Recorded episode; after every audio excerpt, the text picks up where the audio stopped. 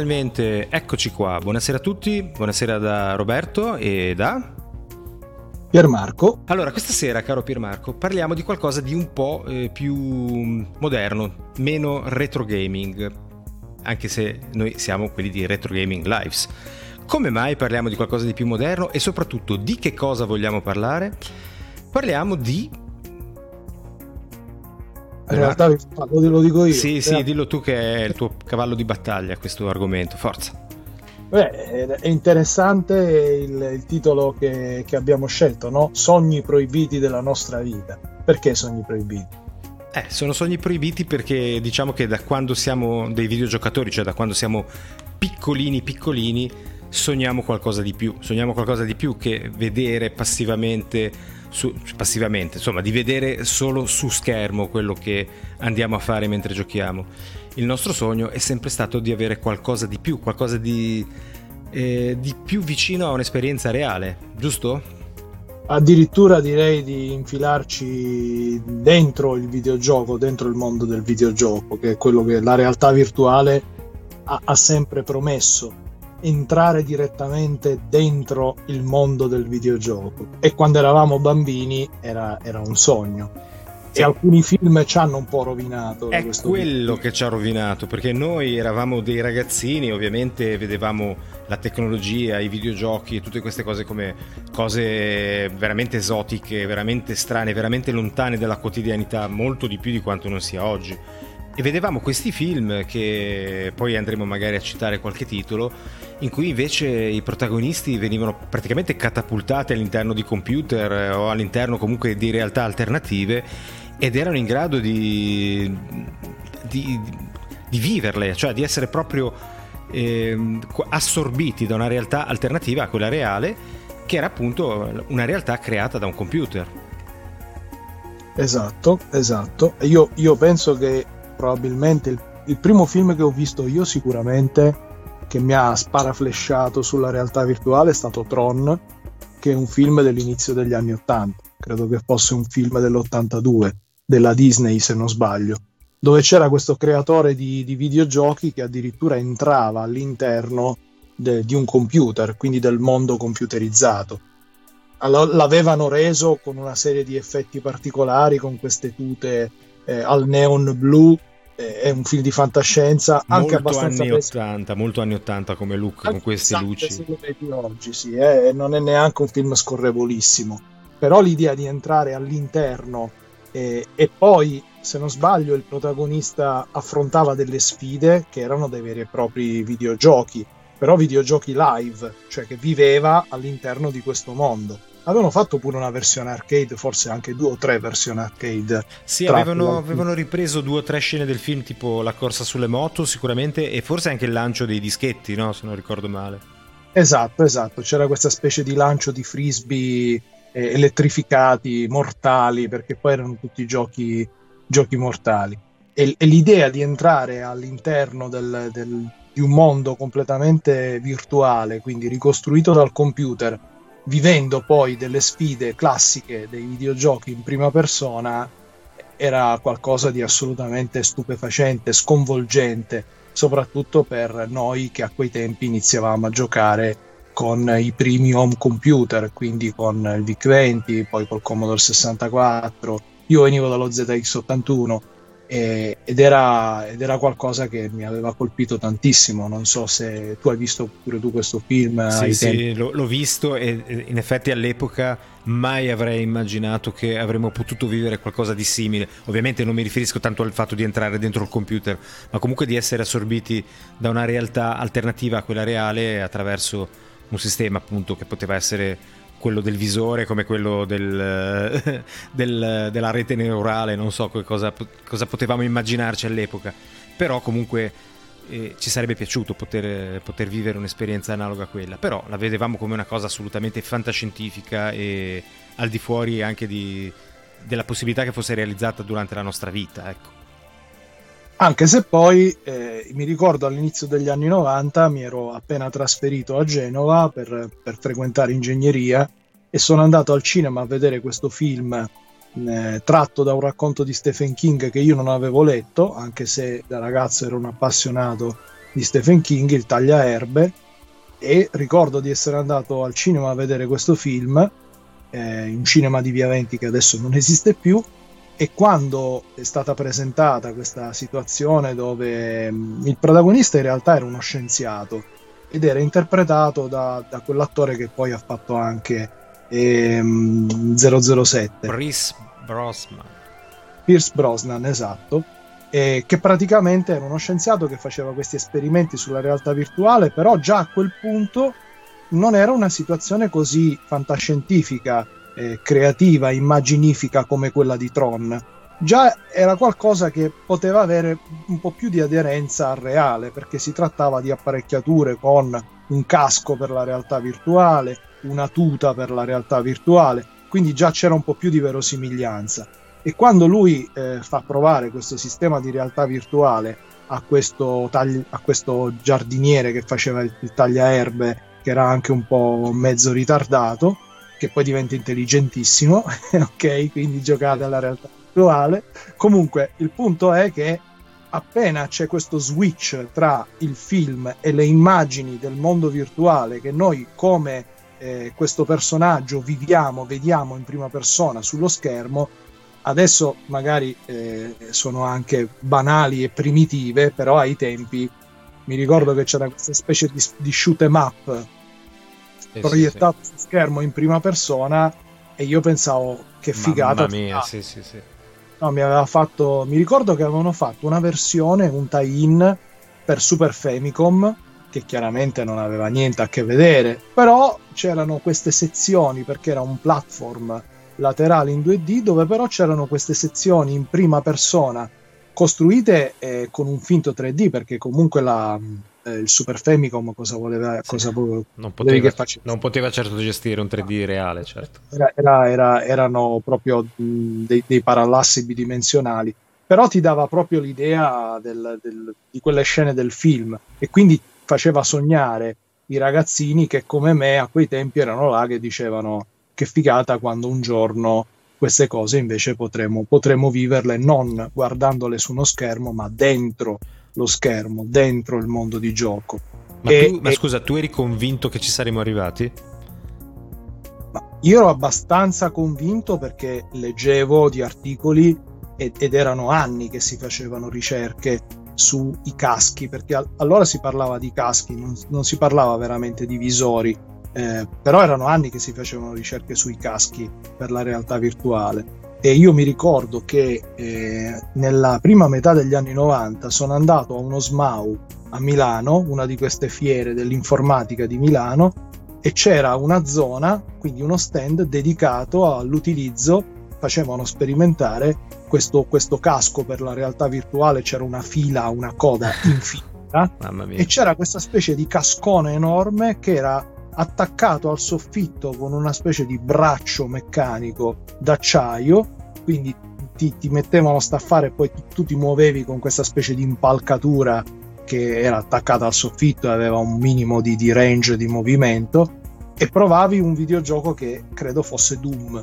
ai tempi, un Doom visto eh, in questa specie di, di, di, ricostruzione immersiva attraverso questo, questo casco. Io non, non, ho avuto la possibilità di provarlo allora, a quei tempi, però eh, ne leggevo eh, di, di, notizie riguardanti questo tipo di, di, tecnologia. La prima volta che l'ho provata invece effettivamente eh, è stato, ehm, credo fosse il 2013 eh, quindi due o tre anni prima eh, che poi uscisse a livello di mercato, venisse sdoganata mm. questa nuova eh, generazione, perché in realtà se ci pensi Nintendo aveva già creato qualcosa che ah, poi sì. è andato malissimo, malissimo. Sì, sì, Mattel, aveva questa, Mattel addirittura aveva questa specie di guanto di controllo che non c'entrava niente però col visore e, e Sega eh, si era messa a studiare un prototipo che addirittura volevano attaccare a una specie di Mega Drive, pensa un po'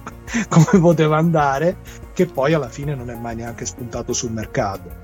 Quindi c'erano già stati dei timidi tentativi anche a livello di mercato di massa da parte delle aziende giapponesi principalmente, però credo che poi alla fine si è dovuto aspettare appunto gli ultimi dieci anni con Oculus, con questa azienda che si è lanciata e, e, e ha iniziato veramente l'era della realtà virtuale. Quindi il primo tuo contatto diretto è stato con l'Oculus, con il prototipo dell'Oculus?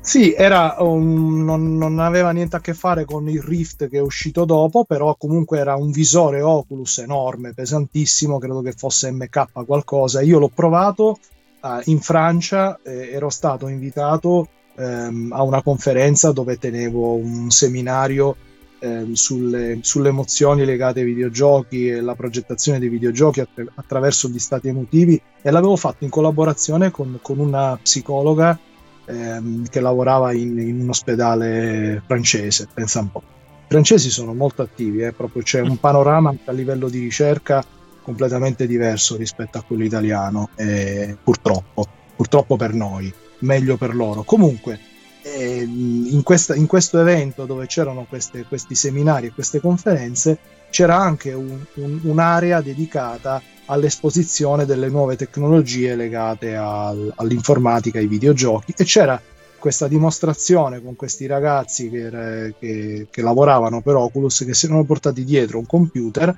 e questo visore. I, mi avevano collegato al visore e ehm, mi avevano fatto provare, non era niente di interattivo, era una specie di filmato alla fine, okay. eh, però un filmato eh, adesso lo definiremmo un filmato a 360 gradi. Quindi render- tempi... scusa, renderizzato al momento, quindi esatto, non era preregistrato. Renderizzato ehm, ed era praticamente una simulazione di montagne russe, di roller coaster, mm. classica. Le prime cose che hanno fatto in realtà virtuale erano cose di quel tipo, perché tendevano a darti proprio eh, l'emozione forte di essere lì in presenza.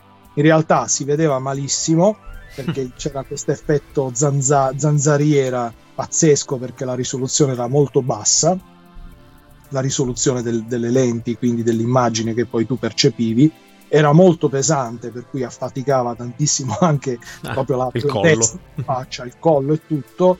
E, e sì, mi ha, mi ha molto colpito perché mi ha molto stupito, mi ha anche dato molta nausea perché il refresh rate era basso, la risoluzione era bassa però ho detto guarda che figata se questa cosa si evolve ancora un po' eh, veramente ci, ci, siamo quasi. Mm. quindi ci saremo, ci saremo a breve. Eh, ai tempi chiaramente erano ancora primitive come situazioni e probabilmente le cose che funzionavano meglio piuttosto che i visori erano le, le cosiddette realtà immersive. Quindi tu non indossavi niente ma era l'ambiente intorno a te che veniva configurato per immergerti all'interno di un contesto virtuale. Non so se tu hai mai provato qualcuna di queste esperienze immersive. No, mai provate, ma ne ho sentito parlare. Allora, io la prima l'avevo vista sempre in Francia, a Parigi, quando ero in gita scolastica al quarto anno di, di liceo scientifico.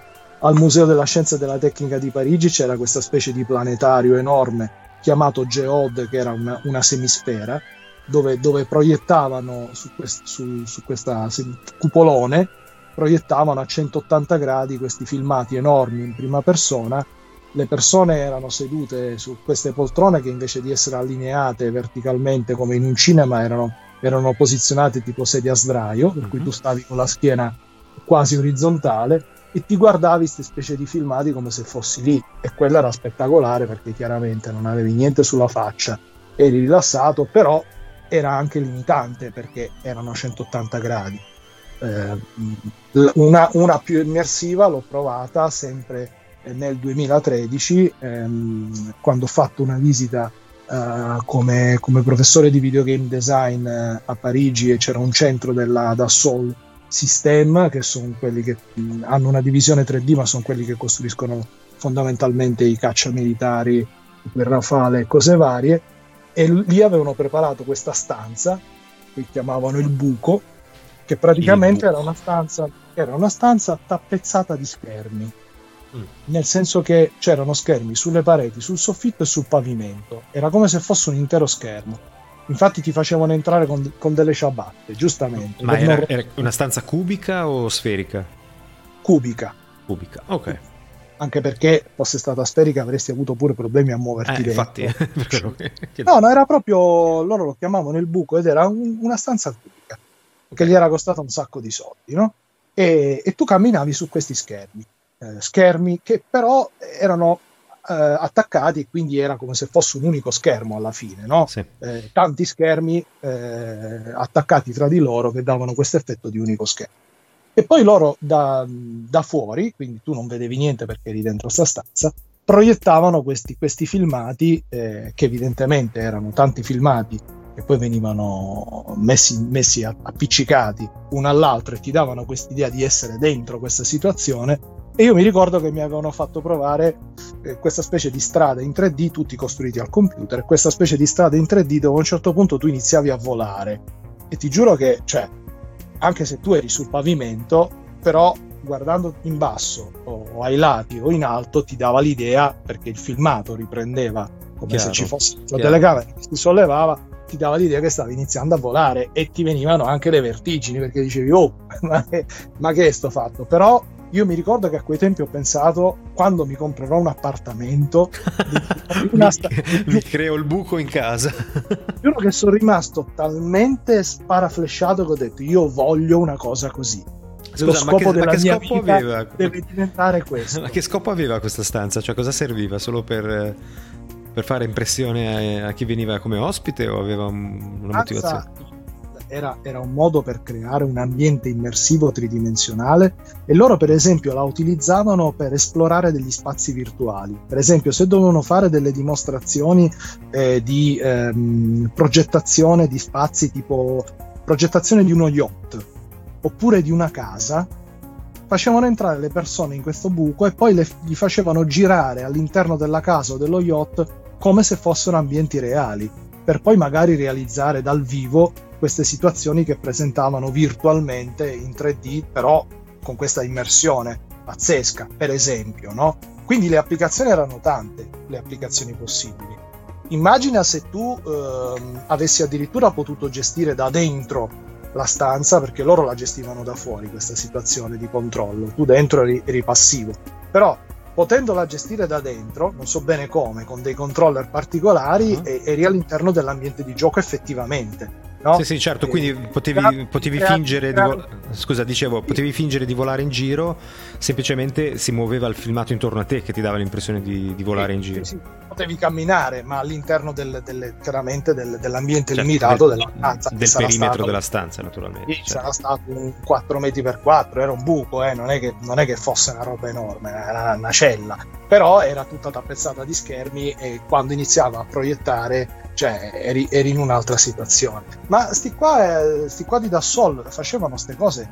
Per esempio, a me è capitato di vedere, che poi era uscito anche alla Fiumara qualche anno dopo, mi era capitato di vedere il primo schermo televisivo che poi era una specie di remake più grande dello schermo del 3DS. Cioè, presente che lo schermo del Nintendo 3DS, anche senza gli occhialini, ti fa vedere l'immagine in 3D. Sì. Perché fondamentalmente riesce a, a, a, dare due immagini diverse a, agli occhi, ai nostri certo. no? Quindi ti crea un 3D senza occhialini, che l'idea del 3D senza occhialini ha, è praticamente una specie di ologramma, se vogliamo, no? E quindi è già una figata di per sé. E sti qua ce l'avevano col televisore, col televisore che avrà avuto, sarà stato un 48 pollici, non era neanche tanto piccolo. Tu ti mettevi davanti al televisore e vedevi in 3D senza occhiali e questa era un'altra cosa buttata lì che avevano in una delle sale che dicevo ma guarda qua cioè sti qua hanno preso la stessa situazione del Nintendo 3DS e l'hanno moltiplicata e poi, l'avevo visto anche alla Fiumara un televisore così e che riusciva addirittura a gestire fino a due spettatori contemporaneamente. Quindi aveva questo sistema di, di, di, di, telecamera che switchava da, da, uno spettatore all'altro evidentemente mm. per dare questo effetto 3D quindi addirittura poi l'hanno venduto un televisore del genere qualche anno dopo. Però si parla sempre di situazioni che non sono veramente situazioni da realtà virtuale. E invece quando poi è stata sdoganata, eh, mi, mi, hai detto pure tu che l'hai provata alla Fiumara, cioè forse la, la, la PlayStation VR è stato il primo esempio. Sì, è stato il primo esempio e nel mio caso è stato anche l'unico perché io ho avuto solo modo di provare la PlayStation VR e solo in quell'occasione. Poi non ho mai avuto l'ardire di, di utilizzarla da nessun altro in nessun'altra occasione. E quindi io veramente sono quasi vergine da questo punto di vista. Ehm, lì giravano i classici demo del, dell'apparecchio e in particolare ho provato quello di immersione, quello che ti, praticamente ti infilano dentro una specie di campana, anzi una gabbia che piano piano si viene immersa dal, dalla superficie all'interno di una, di una sorta di fossa e quindi si scende giù, è una cosa che dura tipo 10 minuti, si scende giù sempre più in profondità, si incontrano meduse, si incontrano pesci, si incontra lo squalo e, e quello che puoi fare tu come, come utente è solo quello di guardarti intorno fondamentalmente, vedi le tue mani e nient'altro del tuo corpo e puoi guardare intorno, puoi guardare in alto, puoi guardare in basso, guardare a destra, guardare a sinistra. Questa è l'unica esperienza che ho avuto io di PlayStation VR. Pensa un po' come come sono ignorante nella, eh, su no, questo argomento. Era il 2016 e quindi era, e tra l'altro il 2016 è stato l'anno in cui in mesi diversi hanno veramente iniziato a vendere questi visori. Da una parte la Sony con la PlayStation VR che secondo me eh, ha avuto il merito di sdoganare, mh, non dico a livello di mercato di massa perché è comunque una nicchia ancora il concetto di realtà virtuale eh, applicata ai videogiochi come, come fascia di utenza, però sicuramente il suo milioncino e passa di unità le ha fatte. E, e poi c'è stato anche appunto il Rift, che è stato il visore che si è collegato, che è stato collegato al, al PC, il Vive dell'HTC. È stato un anno in cui ne sono usciti, è proprio stata sdoganata la realtà virtuale.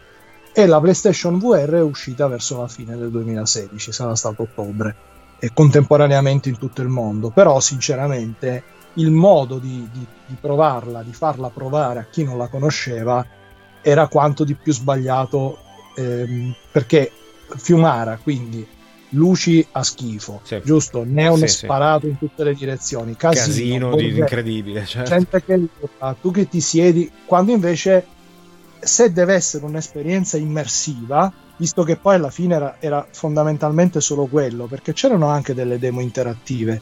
A me avevano fatto provare che mi aveva divertito tanto, ehm, una demo interattiva in cui tu ti stendevi su una specie di enorme skateboard, quindi non era uno skate, era, sai quelle board dove si stendono, quelle grosse, lunghe, e, e, e ti lanciavi giù da, lungo una strada asfaltata evitando il traffico e per in qualche modo eh, muoverti, visto che comunque risultavi disteso su questa tavola, dovevi inclinare la testa, che ha anche il suo perché perché effettivamente che puoi fare su quando sei su una tavola? Non è sì, che sì, hai certo. un controllo. Sport, sposti il peso sposti il eh, baricentro del peso da un lato all'altro certo. E quindi era anche abbastanza divertente perché era abbastanza verosimile realistico assolutamente no ma verosimile sì.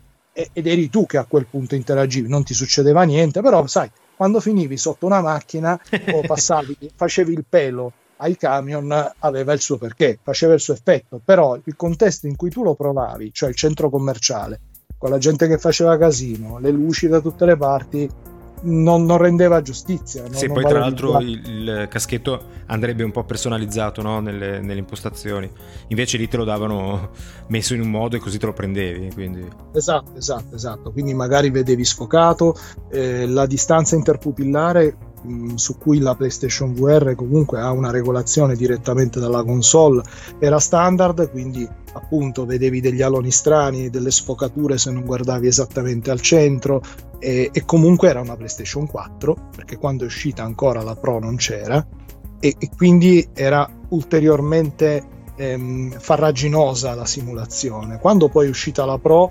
finalmente la PSVR ha, ha avuto il, suo massimo livello di, di, espressione, pur essendo comunque una tecnologia ormai vecchia, eh. però diciamo che già con la Pro è tutto un altro mondo. Però sì, hai toccato quello che è il, il primo valore eh, e il più importante della realtà virtuale, cioè il fatto di essere completamente immersi in un ambiente costruito al computer e questo deve essere. Dovunque tu ti guardi, eh, in alto, in basso, a destra, a sinistra e anche dietro, perché hai, devi avere la possibilità anche di girarti o di guardare per terra. E, e in tempo reale viene costruita questa immagine che ti dà l'idea di trovarti all'interno di, di, proprio di un'ambientazione.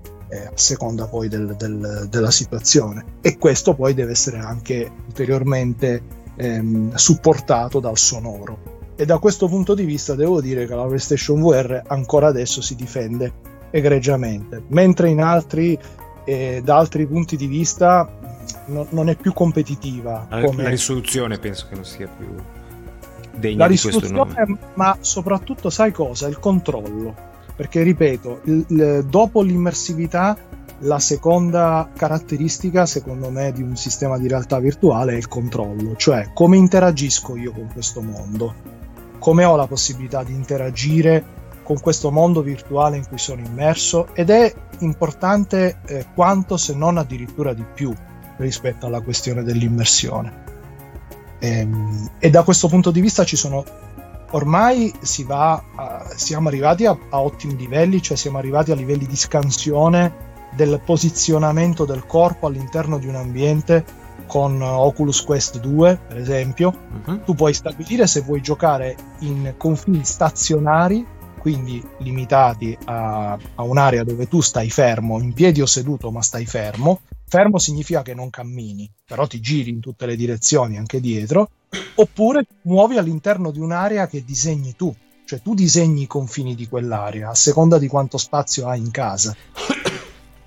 Quindi all'inizio tu eh, vedi la realtà che ti circonda, disegni questi confini, quest- poi la realtà viene sostituita dalla realtà virtuale e quando tu nel gioco, muovendoti liberamente, ti avvicini ai confini che hai segnato, ti spunta una specie di muro che ti avverte e ti dice oh stai per, finire, stai per finire contro un muro ti dice. Stai per finire fuori dal balcone non lo so a seconda di dove hai impostato i confini che, che decidi tu. Quindi già siamo in una situazione in cui tu ti puoi addirittura muovere e, e il controllo è, dato da, da, da queste periferiche che vengono tracciate in tempo reale con delle telecamere che sono poste direttamente sul visore, mentre invece con la PSVR c'era una telecamera esterna, il PlayStation Eye, cioè c'era, c'è ancora, eh, che dava qualche problema eh, di, di, di, rilevazione perché era una rilevazione dovuta proprio alla, alla luce e, ehm, e che quindi a seconda delle condizioni di luminosità più o meno ottimali, poteva dare qualche, qualche minimo mm, bug nel, nella rilevazione della posizione delle mani o dei controller. Questo è sempre stato un po' il, il neo, a parte il fatto che si tratta comunque, quello della PlayStation VR, di un visore collegato con un filo. Eh, Quindi sì. non puoi camminare, cioè puoi camminare, il filo è lungo, però il filo un po' lo senti, ti impaccia, però è perfetto per i giochi dove devi star fermo, tipo eh, i giochi di infatti, vita. Ma infatti, ma infatti scusa, ti, ti, interrompo un attimo, io penso che comunque camminare in giro sia impegnativo, al di là del filo che, che possa esserci o non esserci, come questo, questa specie di cordone umbilicale che ti tiene legato alla realtà, anche se non ci fosse, anche se non c'è in alcuni casi. Però è impegnativo muoversi in una stanza senza sapere esattamente dove stai andando. Sì, avrai tutti gli avvisi di questo mondo, però io non mi sentirei tranquillissimo, sinceramente. E poi è anche allora, faticoso, voglio dire, muoversi, non, non giocare un'ora muovendosi, insomma, può avere anche una certa ripercussione sul, sulla fatica, penso.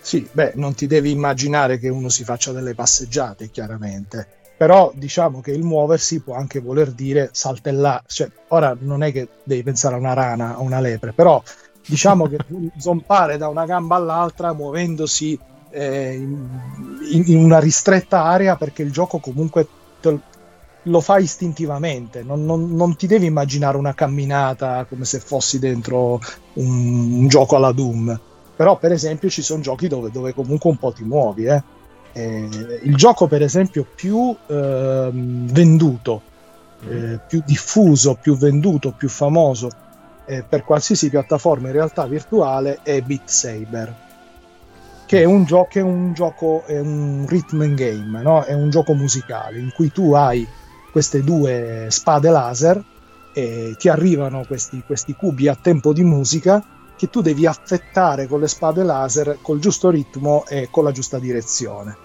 Ok? Quindi descritto così eh, sembra una fesseria. E in generale tutte le cose con la realtà virtuale, se uno non le prova a descriverle, non, no, assolutamente non può rendere l'idea, non c'è dubbio. Però è, è stancante come esercizio fisico, eh, non, tanto, non tanto perché ti devi muovere, ma perché alla fine agiti le braccia come un pazzo. Infatti. Però Infatti. ci sono anche giochi per realtà virtuale che sono perfetti, sono stati pensati per essere giocati da seduti, quindi tutte le simulazioni di guida.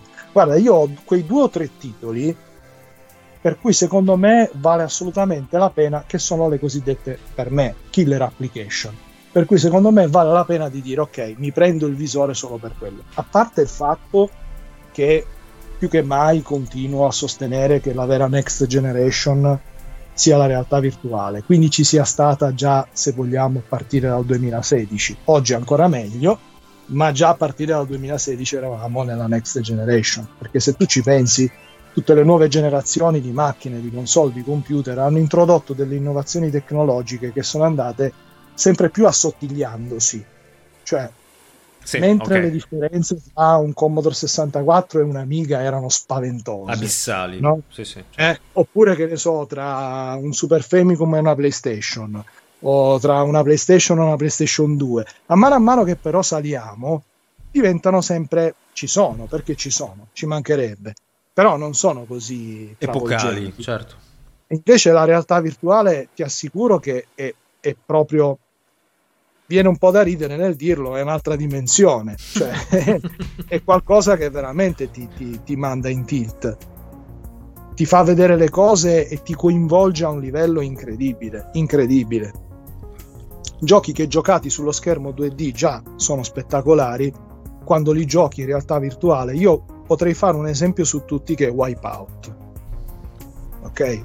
Io Wipeout è un gioco che gioco dai tempi della PlayStation 1 dai tempi in cui eh, praticamente la Psygnosis, che era quella che faceva i giochi per Amiga, se l'ha messa a fare sta roba qua, uh-huh. no? Ricordo. Sì, che poi ha fatto lo studio Sony, eh. Certo. E adesso non esiste ho visto, ho visto evolversi Wipeout da quattro poligoni messi in croce della Play 1, che poi sono diventati sempre un po' di più con la Play 2 e con la Play 3, fino a, agli ultimi Wipeout, anche quelli portatili per, per PlayStation Vita, non erano assolutamente male e mi ricordo che era uscito un Wipeout su PlayStation 3, quindi parliamo di due generazioni fa ormai, che contemplava la possibilità di essere giocato in 3D. Quindi di essere giocato era proprio studiato per essere giocato sui televisori che supportavano il 3D. 3D sì. E parliamo del 3D attivo, eh? non parliamo del 3D stereoscopico rosso-blu, parliamo proprio del 3D attivo o passivo se non avevi, se avevi le lenti polari con gli schermi che andavano in 3D passivo. Però in 3D. E già quello faceva la sua porca figura perché giocarsi Wipeout su uno schermo grande in 3D già ti dava un grado di immersione e di esaltazione pazzesca. Però quando l'ho provato in versione PlayStation VR con la, con la Pro veramente una goduria massima. Perché a quel punto sei veramente dentro l'astronave, dentro la cabina di pilotaggio del tuo mezzo in wipeout, quindi a seconda della, del, del, dell'astronave che scegli ti dà una cabina diversa e, e corri là dentro, tu hai presente com- come sono i circuiti di Wipeout? Molto no? bene, molto bene, ce l'ha presente. Per certo. cui si adatta, si adatta anche tantissimo e si configura, tu lo puoi configurare a seconda anche del tuo livello di, di sopportazione eh, riguardo alla velocità, alle vertigini, ai salti della morte e a tutto il resto. Sì, Però, ma immagino che mm, faccia male anche allo stomaco andare ma troppo guarda, veloce. Aspettavo peggio, invece mi sono divertito tantissimo. Quello, per esempio, è uno dei titoli per, che secondo me da soli valgono veramente l'acquisto della PlayStation VR con però la Pro. Perché se l'attacchi alla 4 soffre parecchio a livello di frame rate. La Pro è molto più potente, quindi sia a livello di, di definizioni che a livello di frame rate è un'altra storia.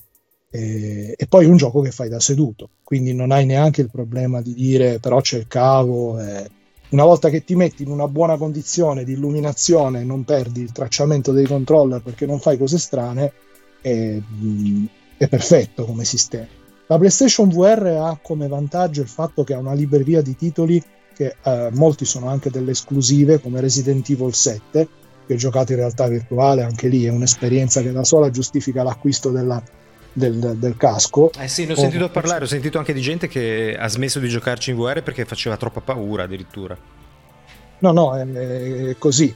è così e non c'è neanche bisogno di, di scomodare Resident Evil per cagarsi nelle mutande con una situazione da realtà virtuale c'è il team che ha fatto Until Dawn mm-hmm. che ha fatto uscire te lo ricordi Until sì Dawn? sì molto bene ok che praticamente ha fatto uscire due titoli. Mm, uno è The, The, The, The Impatient l'impaziente che in realtà è la storia di un paziente che è una specie di prequel di Until Dawn mm-hmm. che è più un'avventura e anche quella ha dei momenti con dei jump scare non da poco e neanche gratuiti perché in realtà ci sono delle situazioni inquietanti e quella è vista in prima persona. Quindi tu la vivi in prima persona e già fa la sua porca figura e poi ha fatto una specie di, di sparatutto intelligentissimo su binari eh, intelligentissimo perché te lo fa vivere come se tu fossi dentro un tunnel dell'orrore classico dove sali sul carrello in quei Luna Park pazzeschi ti danno la pistola e tu devi sparare ai bersagli, dove però succedono delle cose già lì appena comincia, cioè inizia, che spunta il titolo, già c'è un momento di jump scare che, che già ti fa, ti fa saltare il, il, cuore nel petto. Eh, sono sensazioni forti perché sei dentro, sei, questa è la potenza della, della realtà virtuale. E, e, quindi ci sono queste esclusive che sono solo PlayStation VR, chiaramente, però se adesso uno dovesse acquistare un visore di realtà virtuale anche per quello che offre, per il prezzo, per la comodità, per la risoluzione, per il fatto che senza fili, Oculus Quest 2 senza dubbio, senza dubbio. E come potenza è in grado di gestire giochi complessi come un Resident Evil 7 oppure... No, oppure no. no. È un'evoluzione rispetto al primo Oculus perché già monta un processore che, che già è, è, già più potente rispetto a quello del primo Oculus, però non, non, è ai livelli di una PlayStation 4 Pro, per dire, no? Perché oggi in realtà eh, normalmente i visori che fanno girare titoli ad alto livello come l'osannato Half-Life Alyx in realtà sono visori che devono essere collegati a un computer. Di alta fascia tra l'altro. Di alta fascia tra l'altro. Di alta fascia appunto. Poi puoi anche collegarli senza cavo sperando di avere un modem eh, che, che, non ti dia un lag eh, eccessivo. Chiaramente non c'è paragone rispetto a un collegamento col cavo però comunque devi avere un pc di alto livello il vantaggio dell'Oculus è che praticamente il visore è la console, cioè è una console di fatto, hai tutto, hai tutto lì dentro, pure la memoria. Infatti c'è la versione da 64 GB e da 256. Quindi per forza di cose è come se tu avessi un cellulare uno smartphone integrato nel visore, di fatto, praticamente. Non avrai la potenza che, di un PC di alta fascia, ma neanche la potenza di una PlayStation 4 Pro. Quello certo, che però certo. è buono che quello che perde in potenza a livello di calcolo di poligoni o di effetti particellari lo guadagna in primissima posizione a livello di definizione, quindi ha, ha una definizione ultra HD che è superiore a quella della PlayStation VR senza dubbio, ma anche a quella degli altri visori per PC.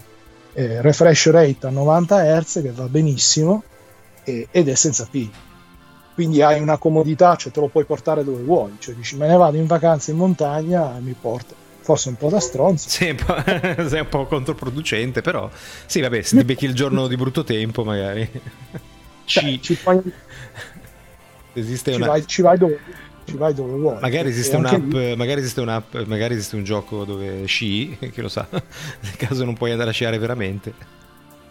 Sì, non hai, non hai proprio delle esclusive mh, mm, pazzesche, nel senso che alcune esclusive sono partite come esclusive per Oculus, poi sono finite anche sulle altre piattaforme, come quella che al, al momento è, è, la mia preferita in assoluto, che è un gioco di guerre stellari che si chiama Vader Immortal, eh, perché alla fine diventi un cavaliere Jedi, cioè già per me solo per quello vale la pena comprarsi un Oculus Quest e ci avevo già giocato pure su PlayStation VR ma senza fili è un'altra cosa. E, e poi c'è un altro gioco di guerre stellari questo solo per Oculus è una simulazione ehm, dove devi eh, di, di, di, di, free climbing praticamente dove ti arrampichi sulle pareti delle montagne che si chiama proprio The Climb una cosa, The Climb una cosa del genere. Uh-huh e, però per il resto sono tutti, son tutti, titoli che trovi anche per, per, altre piattaforme, non ha le esclusive che ha PlayStation VR dove trovi che ne so, anche Iron Man per dire. Ma per quindi scusami, mi... perdone, ma in definitiva quindi l'esperienza è migliore anche se appunto la potenza è minore, la, l'esperienza è migliore con questo visore sì. rispetto alla PlayStation. Sì, sì, ma è talmente migliore che mentre c'erano alcuni titoli che data la bassa definizione, eh, secondo me ti facevano venire la nausea, perché, perché vedevi appannato, data la definizione bassa. Non ci siamo più abituati noi a vedere le cose in bassa definizione.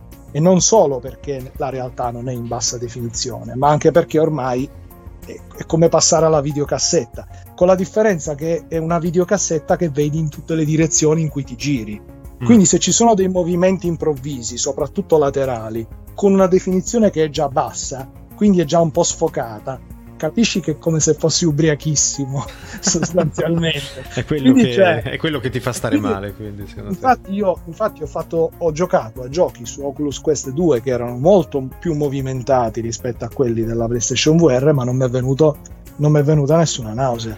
Assolutamente grazie a questa cosa che hai una risoluzione molto alta e comunque hai un refresh rate molto alto e quindi questi problemi non ce li hai non ce li hai assolutamente ma, è, ma, ma, i problemi non sono legati anche al fatto che comunque tu senti delle inerzie nel tuo corpo che in realtà non ci sono, cioè viceversa, in realtà. Cioè tu ti aspetteresti delle, delle inerzie, dei movimenti, delle accelerazioni laterali del tuo corpo dovute a un movimento che in realtà non fai e che quindi non provi. Non è questo che ah, crea... Che... Ah, giusto, no, infatti è per quello che c'è il famoso room scale cioè il fatto che in realtà il, il, gioco si muove quando tu ti muovi all'interno dell'ambiente di gioco non tutti sono così, ma la maggior parte sono così.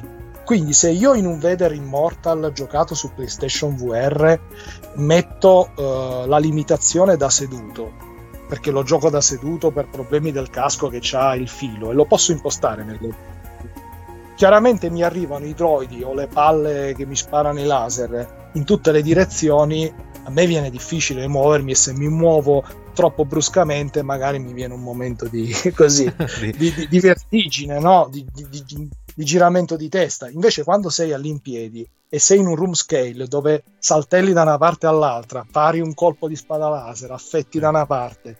Ok, e... si trova una corrispondenza tra quello che vedi e quello che effettivamente esatto. vivi, certo, esatto. certo, certo. Quindi, e quindi non ti dà questa dissociazione che può creare un effetto di nausea.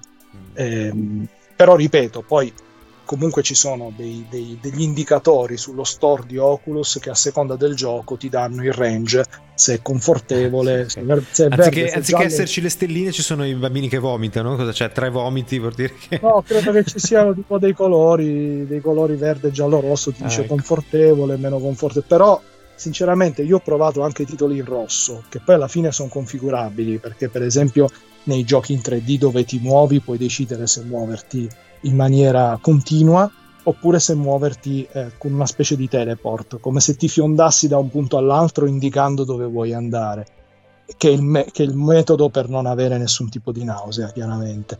Però an- anche muovendoti in modo continuo con Oculus Quest non si prova o si prova comunque un livello di nausea talmente basso che non lo, che non lo avverti. È anche una questione di abitudine. Eh? La ah. prima volta eh, sei lì che dici cosa sta succedendo quindi sei anche disorientato per l'esperienza in sé. Dopo un po' di volte che la provi, il cervello si abitua e allora non ha più neanche questo impatto. Ma per eh, esempio, della... tu hai provato dei giochi di guida, per esempio, perché lì già anche mi aspetto che possa essere. Allora, vedi, il problema è che io normalmente non soffro la macchina, però già se mi metto sul sedile posteriore, leggo il cellulare, eccetera, mi viene nausea. Ecco, in un gioco di guida temo di avere questo identico problema. Allora, io li ho provati, e, e, e, ci sono, e, ci sono, prestazioni diverse a seconda del gioco. Quindi, per esempio, un Drive Club che è fatto molto bene, ma a risoluzione molto bassa. Se guardi la strada, ok. Se mentre stai guidando ti volti, perché puoi anche guardare lateralmente, sai che non lo fa nessuno, però anche nei giochi, normalmente sullo schermo, quando hai la telecamera libera dall'interno dell'abitacolo, volendo con la levetta a destra, certo, puoi guardare certo. a destra e a sinistra, non serve a niente, ma lo puoi fare. Quando sei col casco, però, ci vuole poco a girare la testa, no? E lì, se, se per caso giri la testa mentre sei in curva, la nausea ti viene, c'è poco da starci a girare, ma perché è una questione di risoluzione. Lì hanno voluto mantenere 60 frame al secondo nel gioco e quindi hanno abbassato di brutto la risoluzione. Quindi sembra di giocare come risoluzione a un gioco su un televisore a scanline vecchio. Mm. E ripeto, se lo vedi su uno schermo è un conto, ma quando ci sei dentro è un altro conto. Vederlo su uno schermo dà molta meno nausea, ma essere immerso dentro un ambiente con una risoluzione così bassa, dove fai questi movimenti così repentini, ti dà quell'effetto di, di annebbiamento che hai quando sei tipicamente ubriaco. E allora lì, eh, finché guardi la strada, ok, ma devi stare attento a non guardarti lateralmente Ok, Invece, devi tenere gli occhi puntati sull'orizzonte, sulla strada sì, diritti. E poi, poi, è quello che, che, normalmente ti viene da fare se non vuoi fare il, il, il, figo, lo sportivo e guardarti a destra e a sinistra. Al limite guardi gli specchietti, ma gli specchietti non ti danno un effetto, è proprio quando ti giri. Quindi magari qualche curva selvaggia potrebbe darti quell'effetto di nausea.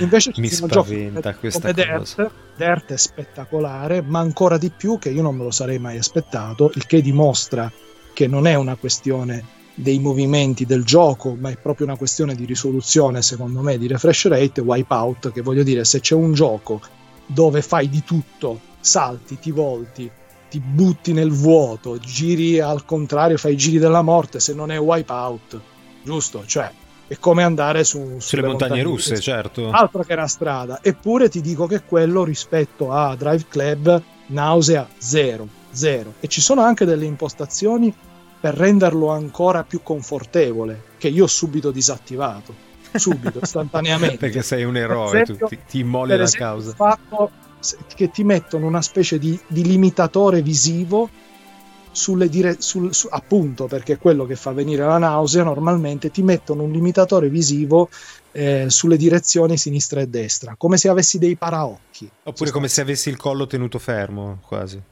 No, è proprio come se avessi dei paraocchi, in effetti, perché è come se ti spuntassero delle pareti, ah. perché è come se loro e, e, lo giustificano come se ti chiudessero un po' l'abitacolo della, della navicella.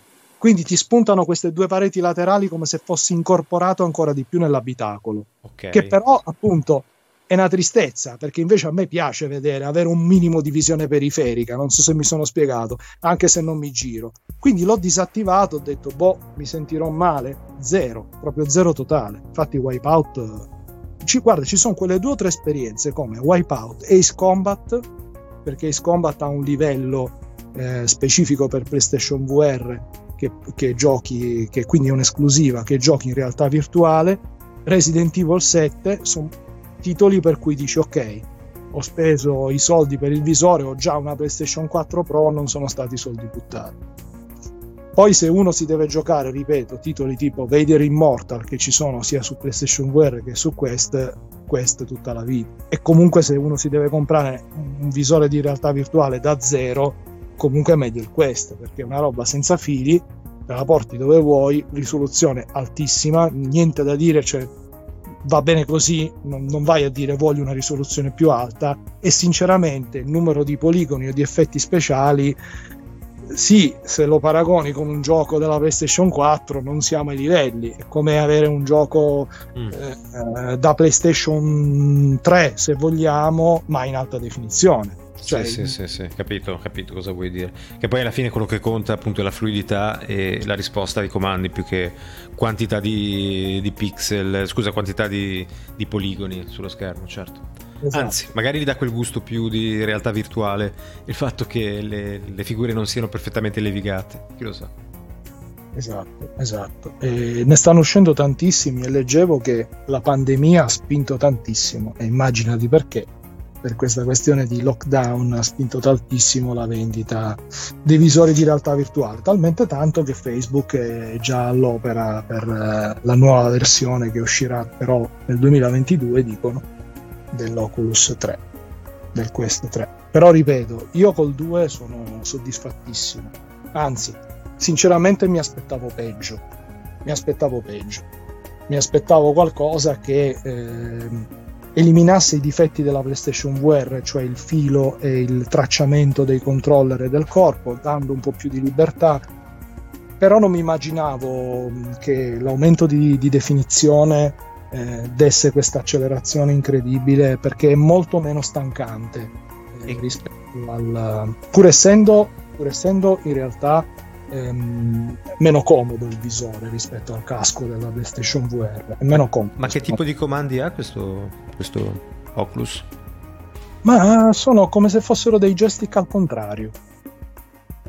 Ti ricordi i vecchi joystick del, del Commodore 64 dell'Amiga che avevano una basetta e la leva su cui tu mettevi la mano col certo, pulsante certo. sopra la leva? Questi invece sono come delle impugnature di, eh, di pistola o di spada, se vogliamo, sì. che finiscono in, un, in, una basetta, quindi al contrario con dei pulsanti sopra e un, un sensore che eh, tra l'altro legge la posizione del pollice che tu muovi su questa basetta con i vari pulsanti e poi hai pure due grilletti, un grilletto con l'indice e un grilletto con il medio. Mm. Quindi dal punto di vista dei controller è completissimo, ci sono anche delle levette analogiche che hanno la funzione L3, quindi che puoi anche premere. Ma la cosa carina è che c'è anche l'end tracing, cioè c'è anche il rilevamento della mano, cioè tu volendo per alcune applicazioni e per alcuni giochi non li usi proprio neanche i controller, usi proprio le tue mani e, e ti fa il, il rilevamento del, della singola posizione, del singolo movimento di ognuna delle dita della mano, per cui fa anche scena. Ah, quindi ha una telecamera e... che punta verso il basso? Ha quattro telecamere, sul visore ci sono quattro telecamere ed, ed è il visore che praticamente eh, tiene conto dei confini della stanza. Quindi mm-hmm. ci deve essere illuminazione, ma non ci deve essere troppa eh, e quindi quando tu ti guardi le mani di fatto lui ti inquadra queste, queste, queste sagome delle mani con le dita. Se vuoi fare il medio te lo fa senza problemi. Fantastico. Sarà la prima cosa che proverò a fare il giorno che dovessi mai provare questo, questo visore. Comunque seriamente se mi avessero detto guarda eh, hai un budget preferisci prenderti una PlayStation 5 o un Oculus Quest 2 con tutto che ho la PlayStation VR eh, che tu dici però se ti vuoi giocare qualcosa in realtà virtuale puoi comunque farlo perché hai già la PlayStation VR io in questo, mom- in questo momento direi ancora adesso Oculus Quest 2 poi magari quando escono giochi della Madonna per PlayStation 5 allora la risposta cambia. Però ora come ora mh, mm, Oculus Quest 2 tra l'altro ripeto ti tieni anche in forma eh? nel senso che se giochi a giochi tipo Vader Immortal anche se non corri però ti stanchi. Sì, magari stanchi. Ti, ti, fai anche qualche bernoccolo se non stai attento, però. No, bernoccolo, beh, poi eh, te la devi scegliere un'area in cui sei, sei libero, almeno due metri per due. Eh, te, la, te, la, te, la devi, te, la, devi, ritagliare se vuoi room scale, se no ti metti i confini stazionari e poi puoi decidere se stare in piedi o seduto. Con i confini stazionari lui immagina che tu non, non, non, non, muova un passo, stia soltanto in piedi fermo, al limite ti muovi un po' su e giù eh, per esempio un gioco come Beat Saber è fatto per confini stazionari, non è che, è che ti devi muovere, però eh, ti abbassi, ti abbassi, rotei le, le, braccia come un mulino, cioè ti stanchi. C'è un filmato carinissimo eh, su YouTube, uno di questi show americani, dove c'è il presentatore che sfida l'attrice, quella che ha fatto Cap- Capitan Marvel, no?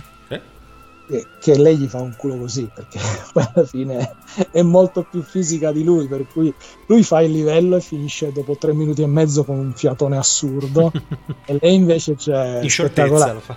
però vedi effettivamente perché poi c'è anche la possibilità di trasmettere in streaming le esperienze eh. Eh, come la PlayStation VR eh, in automatico ehm, tu vedi tu, tu che u- la usi sei nell'ambiente virtuale, ma chi è vicino a te vede quello che tu stai guardando sul televisore. Sul televisore, certo, certo.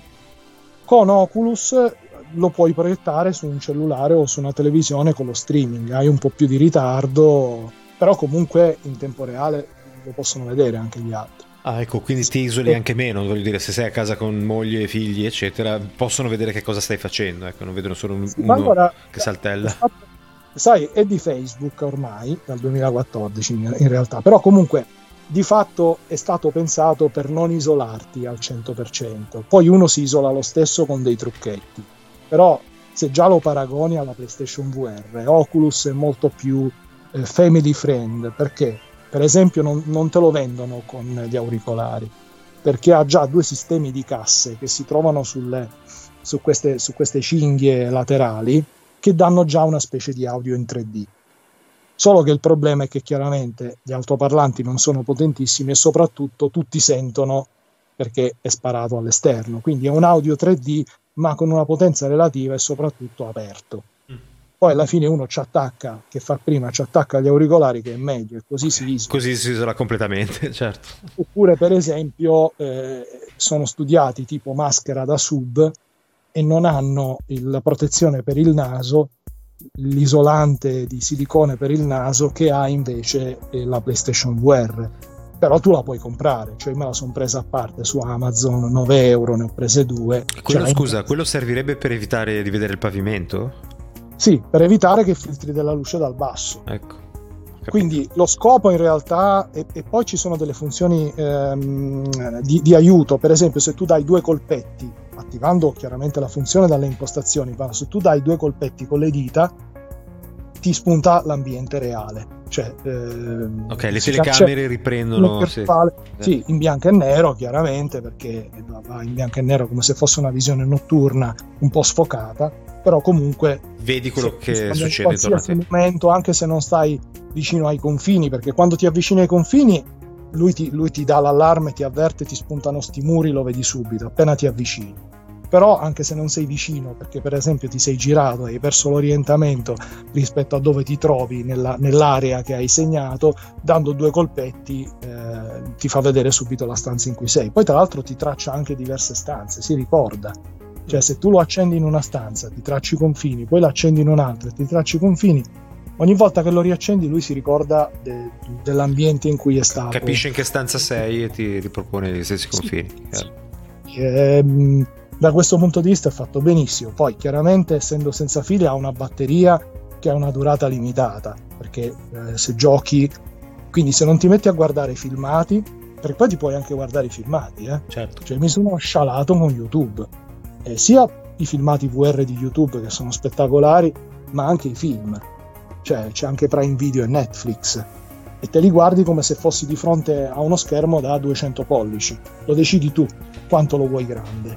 Come se fossi al cinema, spettacolare, cioè, veramente spettacolare. Però tu dici, vabbè, sai che c'è, siccome mi devo tenere il visore, che sinceramente dopo un'ora pesa, eh, all'inizio sì, no, sì, sì, dopo un'ora lo tieni che chiaramente deve essere appiccicata alla faccia, quindi rispetto a quelli prima è leggero, però comunque un minimo di peso eh, ce certo. l'ha. Comunque avere qualcosa attaccato alla faccia, certo. Eh, dici, vabbè, eh, quasi quasi, anche se non sono al cinema con 200 pollici di schermo, ne faccio a meno lo stesso. Per i giochi no, ma per i film sì. Però ripeto, mh, mm, se guardi film ti dura anche di più, se giochi intensivamente due ore, due ore, due ore e un quarto. Sì, dopo due ore Quindi... di VR penso che comunque una persona si esausta, no? Quindi... Guarda, io con Vader Immortal le ho quasi superate, infatti ho dovuto... cioè, è stata la batteria a fermarmi. Vabbè, infatti perché tu hai il fisico, ragazzo. No, no, io mi sono ordinato il, la, la, cinghia Elite Strap con la batteria aggiuntiva posteriore per avere la batteria doppia. Eh, però sì, sinceramente più di un'ora, un'ora e un quarto ti spianchi. Ti spia- dipende dal gioco, però ti spianchi.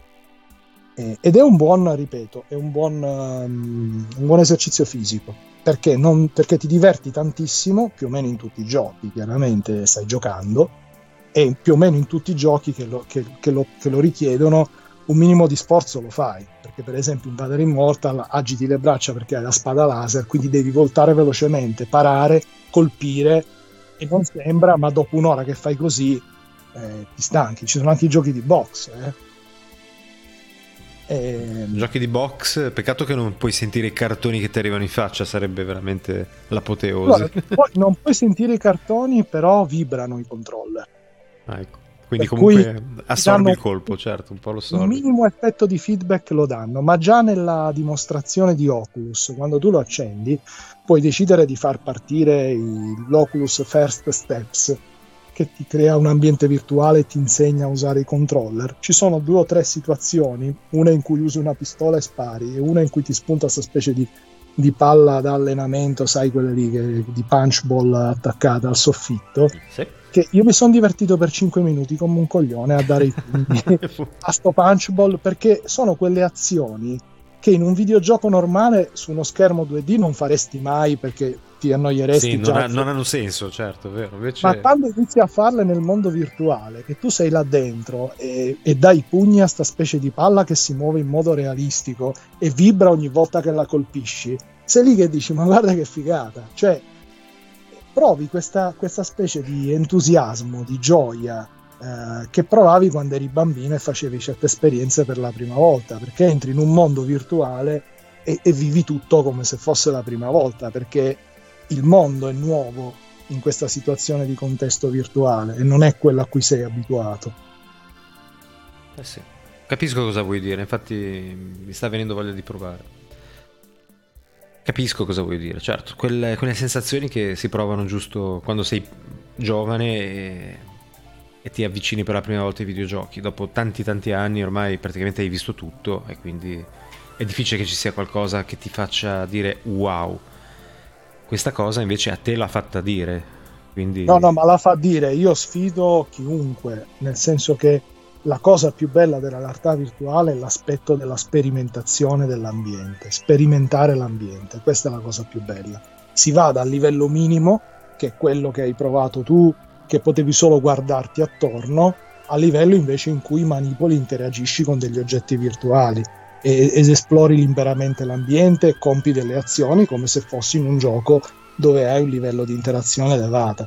E, e, quando appunto ti metti a giocare con i cubetti, con la pistola, con la palla, c'erano addirittura dei razzetti che tiravi la corda e sti qua praticamente cominciavano a volare a seconda di dove miravi oppure lanciavi gli aeroplanini di carta. Mi sono messo a lanciare un sacco di aeroplanini di carta perché l'effetto sembrava reale quando li impugnavi e li lanciavi sembrava reale a seconda della forza della direzione che davi. Sì, però mi chiedo Quindi, che senso ha, scusa, lanciare degli aeroplanini di carta, che è una cosa che puoi fare benissimo nella, nella realtà. Che contesto aveva particolare? Niente, era, faceva parte del tutorial appunto sui, sui controller del, dell'Oculus. Era sempre all'interno del First Steps. Ah, okay. Cioè, quando tu lo accendi, se vuoi, la prima cosa che fai è un tutorial dove lui ti insegna come funzionano i controller sì. e tutti i tasti. Come, come destreggiarti. Con... Però, però ti capitano queste situazioni banali che tu ti diverti a sperimentare perché non ti immagini di, poterli, di poterlo fare con tale eh, verosimiglianza, con tale livello di realismo all'interno di questo mondo virtuale. Quindi quello che ti stupisce non è la cosa in sé, ma il fatto che tu possa farla e, e qual è il risultato di quello che fai. Per esempio ti danno una racchetta da ping pong con una pallina che invariabilmente finisce dappertutto, per cui poi la, la, la ricrei perché è difficilissimo riuscire a controllarla all'inizio e ti sembra di avere una racchetta da ping pong in mano con la pallina, quindi tu poi, che ne so, ti metti a palleggiare con sta pallina oppure fai cose diverse, no? E ti rendi conto che è come, infatti c'è un gioco di, di, da ping pong che mi hanno mandato il codice promozionale ed, ed è come se io avessi un tavolo da ping pong a casa Pazzesco. Con in più il fatto che ci gioco, che ci gioco praticamente ci gioco online, quindi ci gioco con giocatori che non potrei invitare a casa mia. Ed è, ed è incredibile questa situazione, veramente una simulazione perfetta del, del ping pong, però la figata è che non potrei permettermi una cosa del genere in casa, assolutamente. Ma vedi, solo il camp- vedi soltanto il tavolo o c'è anche un contorno? No, no, vedi proprio l'ambiente, ti scegli pure il contesto puoi mettertelo in uno chalet di montagna, puoi metterlo in una casa al mare, c'è sempre l'ambiente virtuale, anche nei giochi che non lo contemplano a livello di esplorazione. Il menu home di Oculus, queste due, è un ambiente virtuale che tu ti scegli tra una decina, 8, 9 ambienti virtuali predefiniti. Io ho iniziato con la casa spaziale e adesso sono in un dojo giapponese con tanto di laghetto e di, e di carpe che mi girano dentro. Eh, il laghetto, enormi carpe che girano dentro il laghetto. E te lo scegli tu la, lo sfondo e quella è solo la home cioè l'home screen di Oculus è già è un, è un, ambiente virtuale in cui tu sei, sei, immerso da cui fai partire poi le varie app eh, o imposti le cose sono rimasto sognante come quando no. davanti a Tron eh, pensavo che cosa succederà un giorno e, e, pensa che è molto meglio di così, eh? non Tron, perché chiaramente Tron eh, vedevi che era una ricostruzione finta di quella che poteva essere una realtà virtuale, però se vai a prendere una situazione che cercava come il tagliaerbe, no? di ricostruire la situazione virtuale, siamo oltre, siamo oltre, non c'è dubbio. Quindi già è una situazione che se mi ricordo l'effetto che mi ha fatto il tagliaerbe, penso, ma siamo ancora, ma siamo ancora più. e ripeto, Oculus Quest 2 ha il vantaggio che eh, anche se lo compri, sia, lo vendono anche su Amazon, eh, però pure se uno lo compra come, come me lo, io me lo sono fatto spedire da Oculus, ma lo puoi, hai un mese di tempo, se non ti va, cioè, te lo rimborsano, eh, cioè, c'è qualcosa che non ti convince, ma è impossibile. E ci sono due versioni, quella da 64 giga che, che in teoria è quella più richiesta, che costa 100 euro di meno, e quella da 256 che invece è quella che secondo me vale la pena prendere, e per 100 euro in più c'hai 4 volte la memoria interna. Quindi 4 volte i giochi. 4 volte, ma più di 4 volte, perché in realtà eh, non, non, prendono tanto spazio, eh. aspettavo peggio. Scusa, hai eh. detto quella da 256? 256 giga. Mm-hmm. Costa 449. Sì. Sì, 450, l'altra 100 euro in meno. Però hai quattro volte la memoria perché quella è da 64 e normalmente i giochi occupano più o meno un giga, 2 giga di memoria al massimo. Quelli, quelli più grossi occupano 4 giga, forse l'unico che va oltre è Walking Dead Saint and Sinners, che è comunque un gioco colossale, cioè una roba da 40 e passa ore. E quindi che, che senso ha prendere quello più capiente? che ce n'hai tantissimi. Ah, ok, va bene. che non li devi disinstallare e che ti ci puoi mettere anche, ti ci puoi mettere anche i film, i filmati che ti scarichi. Allora, devi sapere che fondamentalmente Oculus è un sistema Android come sistema operativo. Quindi, per esempio, titoli come Beat Saber, oppure come quello che mi hanno mandato oggi, che era Audica, che è stato fatto da quelli che hanno dagli Harmonix, quelli che hanno fatto Guitar Hero sostanzialmente, sì. Dance Central Guitar Hero. Tu ti puoi scaricare le musiche eh, moddate dagli, dagli, utenti attaccando Oculus al PC o direttamente con un, con un programmino che lo scarica da internet. Quindi eh, se tu vuoi attaccare Oculus al PC con un cavo USB, te lo vede come se fosse un cellulare sostanzialmente ti vai a trovare le directory che sono le stesse di Android, Android Hub, Android Data, e a seconda dell'applicazione puoi modificare, aggiungere file, filmati, quello che vuoi. Quindi più memoria hai, sostanzialmente, e, e meglio è, perché certo. così diventi veramente indipendente. Certo, è, certo. Una volta che hai scaricato quello che ti serve, non ti serve neanche più avere un collegamento wifi. A quel punto sei veramente indipendente. Vai sulla cima di una montagna, quello che c'hai dentro il visore lo utilizzi. Fantastico. Sì, sì, guarda. Um, la tentazione c'è, però non so se fa per me, dovrei provarlo prima. E sì, prenderlo e poi rimandarlo indietro se non mi va bene mi sembra un po', un po impegnativa Ma come cosa. È molto difficile, che, molto difficile che non vada bene, nel senso che mh, mm, non, non, ha più i contro che poteva avere mh, mm, quello della PlayStation, che comunque secondo me è, è un ottimo acquisto, eh, perché ci sono titoli meravigliosi su PlayStation VR, però eh, la risoluzione, il cavo, il tracciamento dei controller che non è perfetto, ci sono un po' di svantaggi a fronte della, dei, dei, titoli esclusivi eh, che sono sicuramente maggiori, che, tutti svantaggi che invece col Quest non esistono. Eh, tra l'altro pure, ci sono pure un sacco di cose gratuite su Quest, tipo la chat virtuale in cui tu ti crei l'avatar e poi eh, eh, fa ridere perché io non so com- come diavolo faccia, evidentemente sono le, le, fotocamere che si trovano sulla parte inferiore, le due fotocamere inferiori del, del, visore che anche quando tu muovi la bocca il tuo avatar muove la bocca. E, e, quindi fai questa chat in tempo reale con l'avatar in 3D che ti sei creato come se fossi appunto nel mondo virtuale, gli altri ti vedono con questo avatar 3D che sbatte gli occhi, muove la bocca quando lo fai tu sostanzialmente, le mani e tutto. E siamo arrivati a livelli veramente assurdi.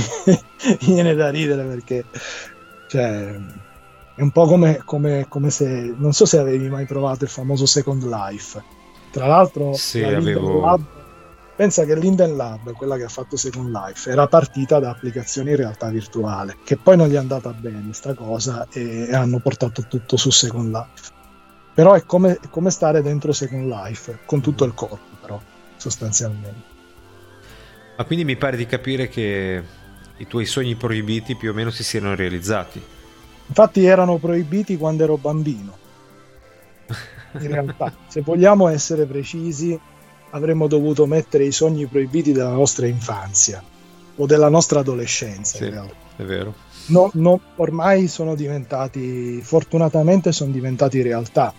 Adesso c'è soltanto la trepidazione, l'attesa, la curiosità di vedere che cosa, che cosa spunterà eh, in, in, questo settore, perché sicuramente è un settore che, che, che, andrà avanti, quindi che non andrà a morire, ma andrà avanti, eh, i visori si alleggeriranno sempre di più, eh, diventeranno sempre più indipendenti, una durata maggiore, una risoluzione maggiore, un angolo di visione che secondo me è migliorabile, perché comunque c'è ancora un effetto un po' ehm, da maschera da sub, mm. che non hai, non hai la visione.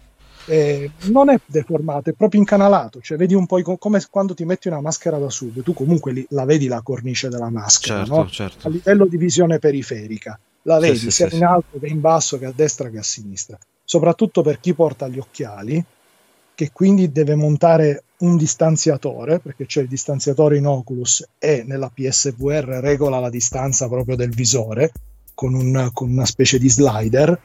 Chiaramente più allontani il visore e praticamente gli occhiali ce l'hanno tutti perché non ci credo che c'è qualcuno che ha veramente 10 decimi al massimo, magari fortunato, che te devo dire. Però un sacco di gente che gioca ai videogiochi ha gli occhiali, cioè è affetta da miopia, che normalmente e, e, quindi a maggior ragione hai un field of view, quindi una, un, un, campo eh, visuale che, che, che, è un po' limitato. Quando arriveremo a un campo visuale da 140-160 gradi, allora veramente sarà il top, sia lateralmente che verticalmente. Ci sono ancora dei margini di miglioramento evidenti, però ora come ora, per come siamo, eh, c'è da essere più che soddisfatti. È un, come, è un po' come mettersi una maschera da sub e, e poi giocare nella, nella, stanza dove ti trovi, nella realtà dove ti trovi con una maschera da su. Questa è un po' la limitazione. Guarda, devo definitivamente provarlo prima di prendere qualunque tipo di decisione, quindi troverò qualcuno che me lo faccia provare, va, così poi ti saprò dire se fa per eh, me o non fa per me. Il problema è che il settaggio è un po' farraginoso, nel senso che al di là delle cinghie da regolare, laterali, eh, superiori, con gli attacchi e tutto il resto, c'è da regolare la distanza interpupillare, perché chiaramente eh, ognuno ha la faccia che si ritrova con la distanza degli occhi che, che si ritrova.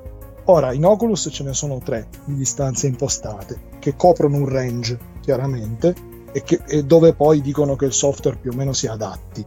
Ehm, però è una roba che devi fare manualmente, quindi è un po' noiosetta. Ah, okay. Farla c'è un regolatore da muovere praticamente. Sì. Cioè devi proprio spostare le lenti a mano. Quindi farla e rifarla è un po'... È un una po', certo. Vabbè. È un po' seccante. Ma io era... guarda, come ho fatto, come ho fatto il, da Media World posso fare anche in questo caso. Cioè mi accontento di un'impostazione che mi viene data, tanto per dare un'occhiata. Comunque io quando, quando ho provato la realtà virtuale da Media World non ho, non ho, pensato neanche lontanamente, che, che, non sono rimasto neanche lontanamente stregato al punto da dire figata la, lo, lo, voglio. Infatti non, non, me la sono presa. Ho aspettato di provarla con la PlayStation 4 Pro, quindi due anni dopo, per dire ah, ok, ma è sicuro che è lo stesso casco? Eh no, in realtà è la versione 2, che poi non è che fosse tanto diversa alla fine, però era già la seconda release del casco seconda release e ultima del casco con PlayStation 4 Pro, ho detto, ah, però, ora la cosa diventa, diventa interessante. Diventa interessante. Però sinceramente quando l'avevo visto con la PlayStation 4 normale ho detto grazie, va bene, sì. stare lì dove si trova, senza nessun problema. Quindi non è che io mi sono esaltato ma non, crede- non, credevo ci fosse questa grande differenza tra PlayStation normale e PlayStation Pro. Cioè, alla fine la risoluzione è quella del visore, non credo che cambi poi. Cambia forse no, più fluido. Allora, la risoluzione massima è quella, ma non tutti i giochi la sfruttano. Ah, ho capito. Quello è il problema. Non tutti i giochi arrivano ad avere la risoluzione massima o ad avere il refresh rate massimo e il numero di, di frame per secondo nel, nel gioco effettivi massimi ho capito, cioè non... ho capito. Invece la PlayStation 4 Pro dovrebbe essere in grado di garantirlo quasi sempre. Migliora, migliora ma, manda sempre la risoluzione al massimo sostanzialmente, anche in giochi che normalmente non ce l'avrebbero, e, ed è molto più fluida l'immagine. Quindi è più nitida, è proprio più nitida l'immagine, è come se fosse meno sfocata. è un problema di sfocatura. Poi quando passi al Quest 2 dici ok, infatti secondo me se uno, se uno, parte dal Quest 2, cioè che, vede, che prova il Quest 2 e poi gli fanno provare la PlayStation VR, vomita. Perché cominci a vedere chiaramente l'abbassamento di definizione la sfocatura evidente, perché ha anche un effetto zanzariera maggiore, mentre invece non lo, non lo noti il famoso door effect sulla, su, sull'Oculus Quest, non, non li vedi quasi neanche i, i pixel sostanzialmente, neanche se li cerchi. Quindi è, è proprio un'altra, un'altra, cosa, ti senti veramente dentro il mondo, non hai un effetto schermo retinato davanti che invece con, con la PSVR o con, visori, o con altri visori, magari anche più vecchi, ti ritrovi. Ma d'altronde, oh, la PlayStation VR è uscita nel 2016, l'Oculus Quest 2 è di ottobre 2020. Sì, cioè, sì. È uscito in commercio quattro, quattro anni fa. dopo. Sì, e, e vorrei vedere, cioè, ci mancherebbe pure.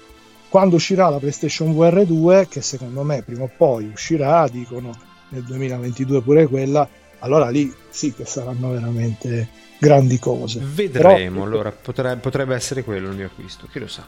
Chi lo sa? Più si, più si diventa vecchi, però più impegnativo. Eh? eh, lo immagino, anche perché stavo pensando adesso una cosa stupidissima, che comunque io sono miope, quindi gli occhiali li porto però invecchiando si diventa anche un pochino presbiti. Allora mi chiedo, non è che mettermi lo schermo a 3 mm dagli occhi non riesco nemmeno a vedere quello che c'è? Assolutamente no, perché eh, tu non guardi la lente, ma guardi l'immagine al di là della lente, che quindi è calibrata per essere un'immagine purtroppo, perché è un purtroppo, perché io, io mi sogno la notte il visore che si autoallinea sul tuo difetto di vista. Sai quando ti vai a fare il test della vista che c'è la macchina che ormai sì. praticamente si regola in automatico. Sì, si mette poco da sola. Sì. Sulla tua dilatazione praticamente pupillare riesce a misurare sta cosa qua, vede come si dilata a seconda di... Eh, poi due secondi, dung. Ecco, io mi sogno una cosa così, però siccome non è così, lì è calibrata per essere 10 decimi. Quindi per, per una situazione, anche se tu la lente ce l'hai vicina a un centimetro, però l'immagine che tu vedi è calibrata per essere un'immagine a distanza maggior, molto maggiore della distanza di lettura, quindi essere vista a distanza con, con una vista da 10 decimi. Poi vendono le lenti graduate, eh. io, non, io non l'ho prese, ma vendono le lenti graduate che praticamente tu metti sopra, sovrapponi alle lenti, quindi non ti devi neanche tenere gli occhiali, però devo eh, dirti la verità, non, non, eh, pensavo peggio a livello di scomodità con gli occhiali. Eh. Eh, da questo punto di vista è più comodo della PlayStation VR. Cioè, sono strani perché in qualche modo si compensano. La PlayStation VR eh, carica tutto il peso sulla fronte e quindi alla fine lo senti di meno. Non ti fa effetto maschera attaccata alla faccia che invece ti fa l'Oculus. Però con gli occhiali dà un po' più di fastidio. Invece l'Oculus a me dà molto meno fastidio con gli occhiali, però chiaramente c'è questa specie di effetto maschera che, perché per l'Oculus c'è proprio questa specie di distanziatore che è stato pensato proprio per chi ha gli occhiali. E, quindi, non, e quindi è fatto apposta per, per, creare la giusta distanza, occhiale, lente. Tutto. Sì, sì, fa un po' l'effetto tunnel, per così dire. Ma tu, mi ricordo che la, la prima cosa che mi ha stupito di Oculus, che, che, sono rimasto a ridere come un deficiente, è stata questa cosa qua. Fondamentalmente eh, io gioco, quando gioco con la PlayStation VR, chiaramente mi metto gli occhiali, però mi metto gli occhiali e vedo sfocato perché basta la definizione della PlayStation VR più o meno vedo come vedono la realtà senza occhiali. Ah, ok. Bello. Eh sì, perché la risoluzione è bassa e quindi ti fa questo effetto di sfogatura, la realtà la risoluzione ce l'ha infinita, lì figuriamoci. E, e mi è successo invece con l'Oculus che c'è stato un momento che giocando ho provato ad aggiustarmi gli occhiali e non li ho trovati. Cioè mi sono toccato le tempie per aggiustarmi gli occhiali e mi ero e scordato mi ero scordato di mettermi gli occhiali. Me lo ero scordato. Però vedevo talmente bene, abituato alla PlayStation VR, vedevo meglio senza occhiali con l'Oculus Quest che con gli occhiali la PlayStation VR. Per dirti che la risoluzione è così alta che anche se se non mi metto gli occhiali e quindi vedo sfocato, perché sicuramente mi mancano dei gradi, quindi vedo sfocato, vedo comunque meglio di come vedevo con gli occhiali con la PlayStation VR. Non mi dà neanche così fastidio giocare senza occhiali, però preferisco mettermeli perché vedo ancora meglio, chiaramente. Chiaro, chiaro, chiaro. Va bene Pier, direi che mm, la risposta l'hai data al quesito, cioè se i nostri sogni proibiti si sono realizzati o meno. Nel mio caso non ho nessuna risposta perché purtroppo io sono ancora vergine in questo mondo della realtà virtuale. Tu invece ti vedo veramente pieno di entusiasmo, sei proprio addicted da questa tecnologia, direi. E non me l'aspettavo, eh. Non ci avrei scommesso. Da quanto tempo sei così preso da questa cosa? Da quando ho provato il Quest 2. Quindi e, da, è, è da stato, pochi mesi? Stato, da un mese. Ah, un mese. È stato un po' un ripiego, eh perché la PlayStation VR mi aveva, mi aveva colpito con la, 4, con la Pro, perché con la 4 mi aveva un po' deluso sinceramente. Con la Pro mi aveva colpito e alcune esperienze, ripeto, sono assolutamente da fare, tipo Wipeout, eccetera, Resident Evil, sicuramente. Però c'è un passaggio tale eh, a livello visivo, per me a livello visivo, eh, per altri è stato stare senza fili, avere una libertà di movimento e un tracciamento del, del, dei movimenti che la PlayStation VR non aveva. Per me è stata la risoluzione che, che proprio una, era un altro, un altro pianeta. È, come, è, stato come passare da un Commodore 64 a un'Amiga. Mm, addirittura. Eh, eh sì, cioè... Eh, io mi, ricordo che, io mi ricordo che quando ho visto eh, le, alcune schermate di Defender of the Crown per Amiga, avevo ancora il Commodore 64, ho detto libidine totale. Totale. Idem, stessa, identico, stessa identica esperienza.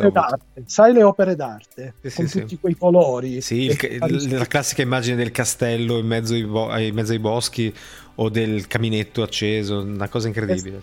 L'idea di giocarci, cioè di dire ho un gioco dove ho questi, questi sfondi, queste immagini, per me era impagabile, impagabile, Idem. perché venivo da un Commodore 64. Certo. E qui il passaggio è lo stesso, cioè eh, la risoluzione della PlayStation VR, quando poi vedi Oculus è, è così, eh?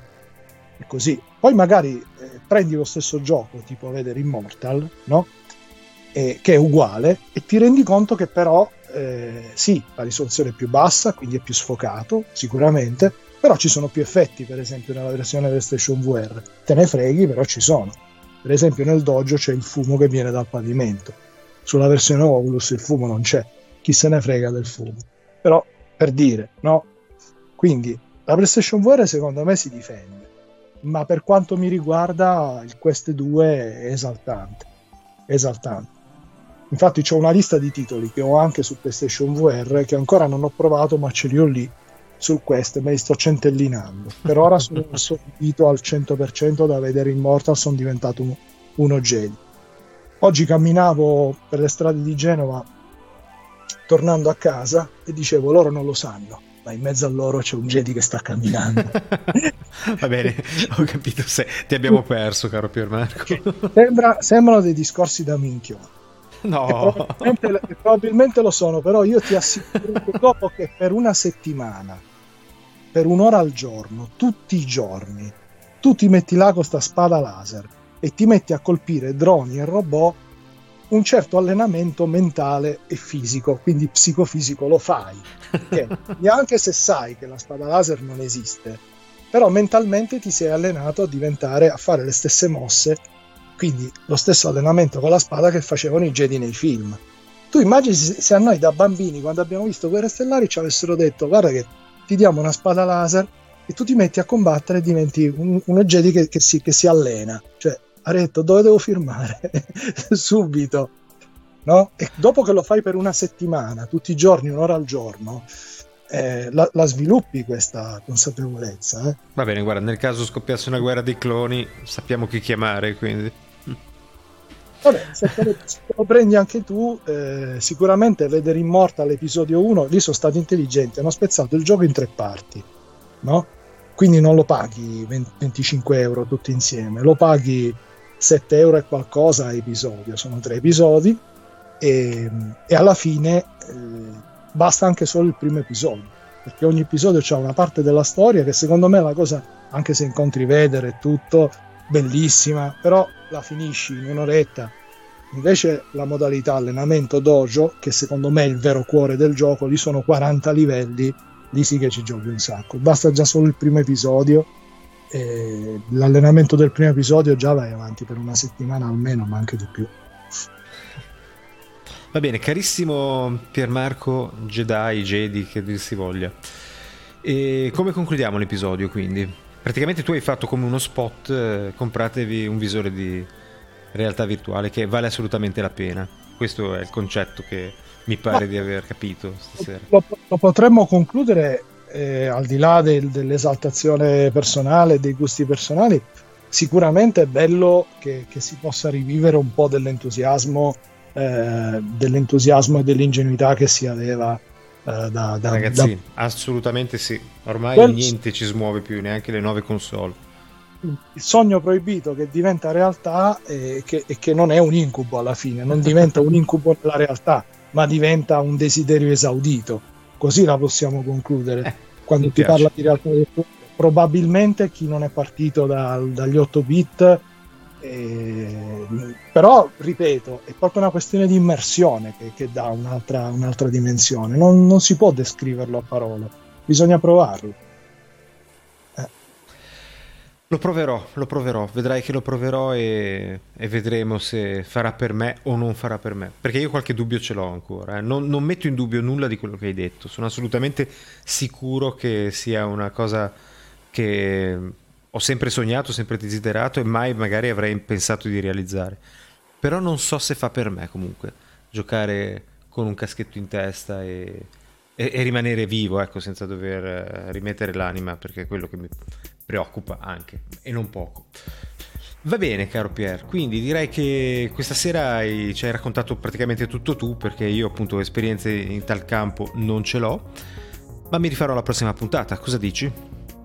Assolutamente sì, passeremo a una puntata più classica. Più classica dove troveremo magari un, qualcosa di cui parlare su cui qualche piccola esperienza l'ho raccolta in questi 250.000 anni di, da, passati da videogiocatore perché io sono molto molto vecchio di danza come? dei militanti videoludici sì siamo dei militanti anni Anzi. Siamo eh dei no, no, veterani. Siamo. Ce, ce, l'abbiamo 40 anni almeno sulle spalle eh, di, videoludica. E io anche più, anche più di 40. Eh, eh, dico almeno 40 anni ce li abbiamo sì, sì, di utilizzo dei videogiochi. Assolutamente Quindi, sì. Assolutamente. Direi che più o meno da quando è iniziato il mercato dei videogiochi a, a livello proprio di mercato, non neanche di massa, proprio mercato, noi abbiamo iniziato a giocare in quegli anni. Praticamente Quindi, sì, praticamente sì. Quando, le prime cose che sono arrivate in Italia devo dire che le ho viste, quindi mamma mia. Però vabbè, quindi sicuramente avremo qualcosa di interessante di cui parlare. Non abbiamo ancora deciso cosa, ma ma sì che l'abbiamo deciso. Ecco, tu Pier Marco realtà... sei sempre più avanti un, pa- sei sempre avanti un passo rispetto a... Ma no, ti ricordi che ne avevamo parlato? In realtà la realtà virtuale era un fuori programma, eh? in chiusura puntata. È scorsa... vero, avevamo preannunciato che avremmo parlato di eh. qualcosa, ma non era questa. Poi, però, preso da questo entusiasmo per la realtà virtuale, abbiamo dovuto cambiare programma, giustamente. Vuoi bene, mi hai lasciato sfogare. Ma assolutamente, ma io sono interessatissimo a questo argomento, guarda, perché credimi, è almeno un paio d'anni che, che medito su, sull'acquisto di, un, di un'apparecchiatura di questo tipo, quindi la tua, la tua, testimonianza non fa altro che, che, arricchire il mio ventaglio di, di, pensieri, ecco, da questo punto di vista. Però non sono ancora convinto, quindi vedremo, vedremo. No, ma l'utilizzo, ripeto, è così vario l'utilizzo che alla fine eh, non, non, non, dà, dà, non dà problemi, nel senso che ci possono essere titoli con cui te li dà, ma ci sono altrettanti titoli con cui non te li dà. Ci sono anche gli applicativi cioè c'è un programma gratuito che si chiama Gravity, che è una specie di Photoshop in 3D, dove hai i tuoi layer infiniti con cui crei proprio dei modelli virtuali in 3D.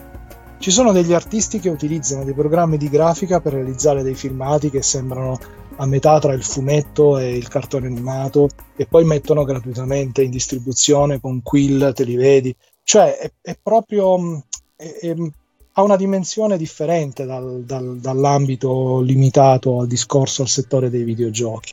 È integrato con Facebook, il che è anche uno svantaggio per molti, per motivi di privacy. In realtà Ma chi se ne trovi, frega?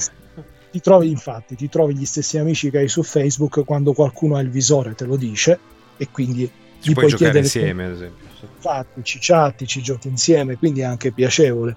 Però ha questa specie di integrazione a 360 gradi con tutta una serie di situazioni. Io mi sono visto dei filmati che sono stati selezionati a Sundance al Festival del Cinema di Venezia, a Cannes, perché ormai i grandi registi fanno anche filmati in realtà virtuale, più che altro sono cartoni animati, a volte sono anche filmati VR, quindi è, va anche oltre il discorso di dire, beh, però magari il videogioco mi interessa relativamente o potrebbe farmi star male. C'è un videogioco, di, un videogioco, per esempio, di pesca che a me non interessa, però c'è un videogioco di pesca che è spettacolare. Zazzarola, quello, mi piace, quello mi piacerebbe, pensa un po'. Ecco, pensa che lì la nausea non ti viene neanche se eh ti fai un tuffo nel lago. Cioè... Perché stai seduto sul tuo trespolino esatto, a pescare, probabilmente. Esatto, esatto, esatto, ed è fatto benissimo, benissimo. C'è anche un videogioco di mini golf, uno di golf, quello di, per esempio, di, di, di ping pong. Cioè, ci sono talmente tante di quelle... Spe- si vede che c'è uno spirito indipendente, eh? Perché l'Oculus Store è un po' come se fosse una specie di Steam, quindi hai dei giochi dove ti mettono proprio la release con le versioni aggiornate, le aggiunte gratuite, tu scrivi un, un commento, una critica a un gioco, lo sviluppatore ti risponde. Sì, cioè, come, è... come, se fosse sull'Android Store praticamente. È, anche, anche, di più, perché è ancora un panorama molto indie quello della sì, scena. Sì, sì, certo, certo. C'è, c'è ancora è, contatto tra... Eh, esatto, non, ci, non, sono poche le aziende eh, AAA che fanno titoli in VR, c'è giusto l'Industrial Light and Magic, l'ILM, l'ILM X Lab, che ha fatto questi due titoli di guerre stellari spettacolari e, e pochi altri. In realtà sono tutti gruppi che si sono lanciati nella sperimentazione e, co- e direi anche a volte con risultati eh, stupefacenti.